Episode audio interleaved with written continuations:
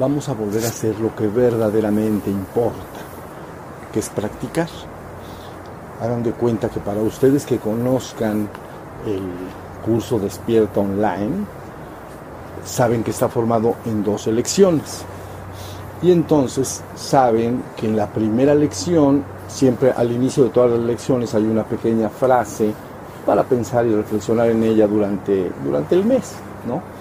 Entonces yo elegí para la primera de todas una frase que escuché originalmente de mi maestro. Y esa frase entonces dice, más vale un gramo de práctica que una tonelada de teoría. Entonces dense cuenta que, por supuesto, que la teoría importa. Y si la teoría es clara, directa, sencilla, es importantísimo porque te da un mapa. La, la teoría es un mapa. Y entonces te da claridad si te entregan un mapa todo que no está bien explicado, pues entonces no puedes llegar a la meta final del, mapa, del, tesoro, pues. Dices, el tesoro está allá, pero si el mapa está mal trazado y tiene muchas confusiones, pues no llegas a ningún lado. Entonces, por supuesto que la teoría importa muchísimo para que la persona pueda recorrer su sendero espiritual. Pero lo que verdaderamente transforma es la práctica. ¿Ya vieron? El mapa si a mí me lo dan, tiene una especie de promesa ahí, ¿no? Dice, está el tesoro. Bueno, pero me puedo quedar con las ganas. Si no recorro el camino hasta donde está el tesoro, pues no, no es para mí, porque no recorrí el, camino. Entonces, para que ustedes entiendan muy bien la diferencia entre teoría ¿no? y práctica. Hay enseñanzas que ni siquiera dan la teoría y pura práctica. Hay enseñanzas que dan eh, pura teoría y nada de práctica. Pero a mí me gustan las dos. Y aparte me gustan planos sencillos y claros. No me gustan marcos teóricos muy complicados porque sabes que al final se amplían las dudas de todo mundo. Entonces lo que se trata en la teoría es que se eliminen las dudas, que al final te quede muy claro todo.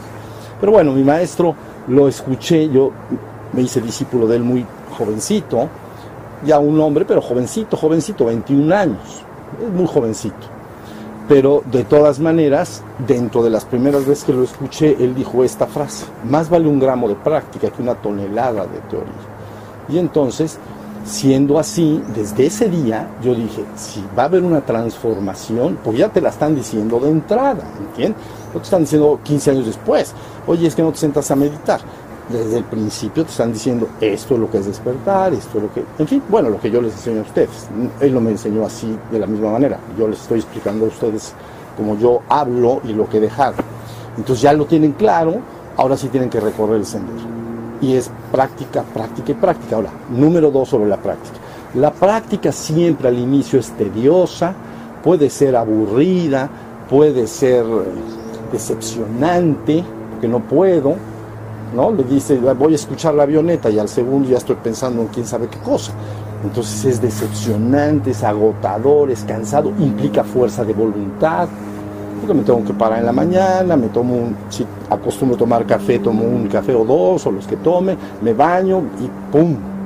¿Ya vieron? Es un compromiso, es una fuerza de voluntad que sí se tiene que sostener, sostener, perdón. No es un deseo fugaz, lo he dicho en el pasado y necesito repetirlo ahora, la diferencia entre un hombre de deseos y un hombre de voluntad es que el hombre, eh, los deseos son fugaces, aparecen con mucha fuerza y te ponen en movimiento, por eso se llaman emociones, me ponen en movimiento.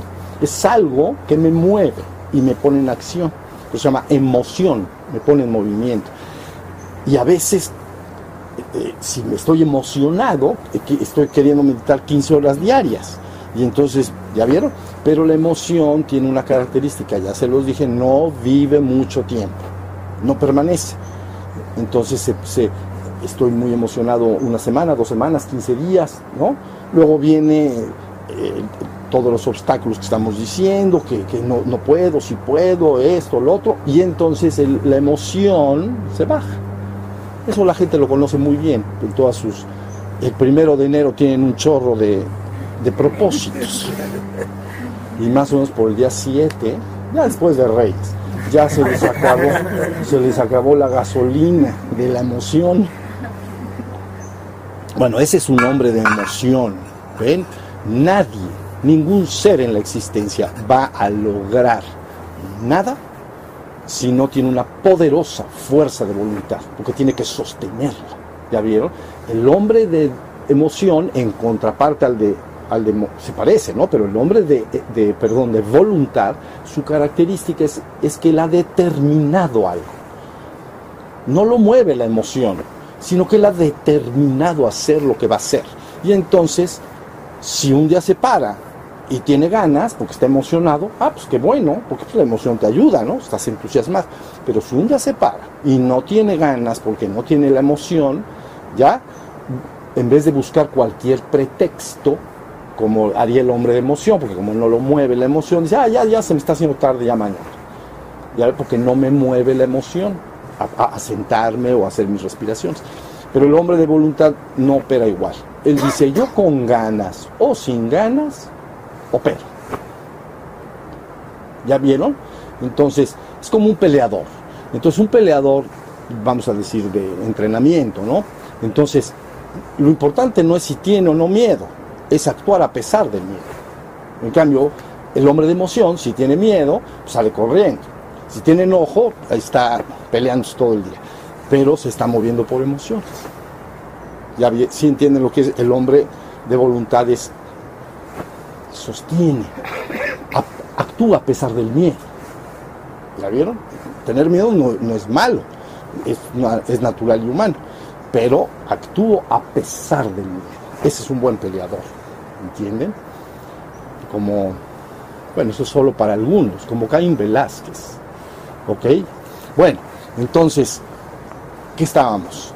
Ya se está entendiendo la diferencia entre hombre de emoción y hombre de, voluntad. Entonces sí les debo decir, ni un ser en la existencia ha logrado nada si no desarrolla una poderosa fuerza de voluntad.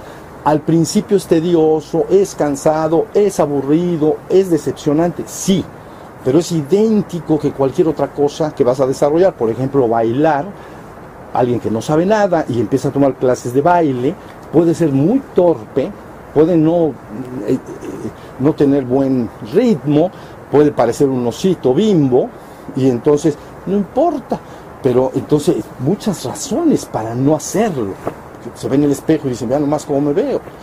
Me bailo mal, no importa, voluntad, voluntad. Y entonces el tedio, la decepción, la crítica, la condenación, las burlas, todo lo que sea. Que en esto hay mucho, los amigos y todo, no, este menso se va a meditar, quién sabe qué. Nosotros al antro y él a bailar. Digo, perdón, a bailar no, a él, a, meditar, nosotros al antro, dice, pobrecito, está mal, está muy mal. Entonces ves la crítica, la condenación, todo se va a querer infiltrar en ti. Y si tu ego está bastante confundido y no tiene autopercepción, entonces, ¡pum!, te desvías. Cuando te das cuenta ya, ya, actuaste en función de lo que dicen los amigos. ¿Sí, sí me estoy explicando? Entonces, aguas con este proceso. Pero, ¿qué pasa con el bailarín? Ok, al principio parecía el osito que estamos diciendo, pero si entrena y entrena y entrena, a lo mejor no va a ser la gran bailarina de ballet, porque no tiene grandes aptitudes, pero seguro va a bailar. Y va a bailar graciosamente, depende. Las mujeres son más graciosas, los hombres son menos graciosos para bailar, pero finalmente bailará graciosamente, agraciadamente. ¿Sí se entendió? Entonces es exactamente lo mismo ya luego que ella baila, ya disfruta. Entonces primero quiso bailar, mm, miles de obstáculos, no tenía capacidad, no tenía esto, no tenía lo otro, estaba decepcionado, todo lo que ustedes quieran. Pero cuando actuó con voluntad después de un par de años o tres, entonces ahora ya baila y ya disfruta. Es decir, me puedo comer el fruto. Disfrutar algo es que ya sembraste, creció, salió el fruto, y ahora lo disfruto. Pero desde que sembraste hasta que te den el fruto, es un proceso de voluntad en cualquier cosa que vayas a hacer.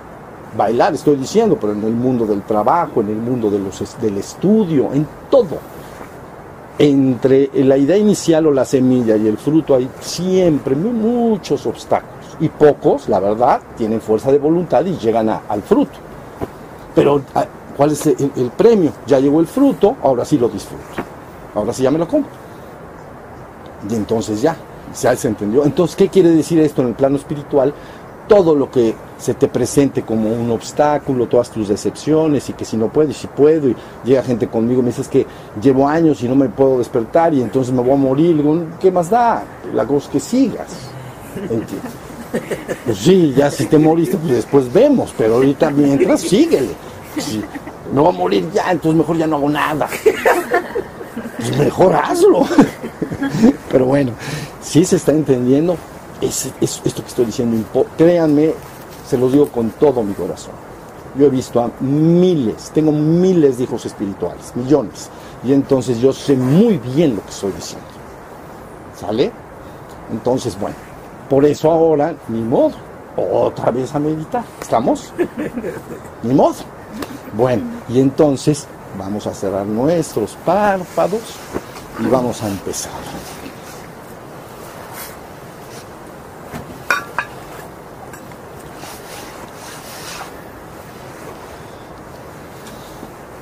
Recuerden que ponen, eh, lo que más me importa cuando me vayan a casa es que su espalda y su cuerpo en sí pueda soportar unos 20, 30 minutos cómodo, ¿entienden? Que no esté, haya muchos dolores de espalda, o sea, que busquen una bonita posición en su casa. Y si necesitan incluso ni modo sentarse en una silla y respaldarse, lo hacen. Es mejor eso que sufrir a los dos minutos de estar sentado y empezar con malestares y dolores podría estar atento al dolor 30 minutos, pero a mí me gusta lo bonito, mejor los pájaros, ¿sale? Bueno, entonces cierren sus párpados, empiecen a respirar dulce y tranquilo.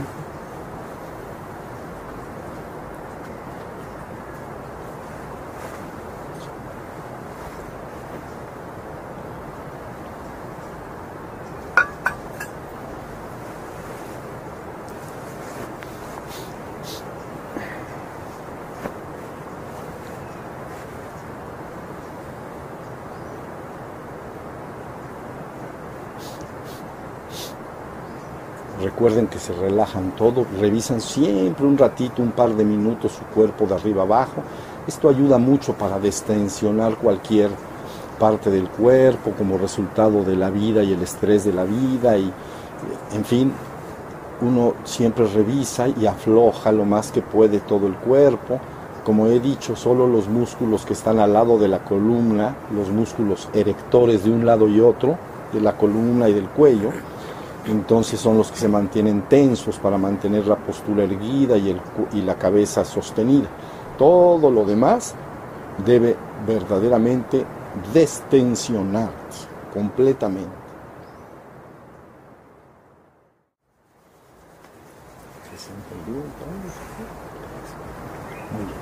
Van a descansar un ratito y los van a llamar en unos 10, 15 minutos a una nueva práctica. ¿Estamos?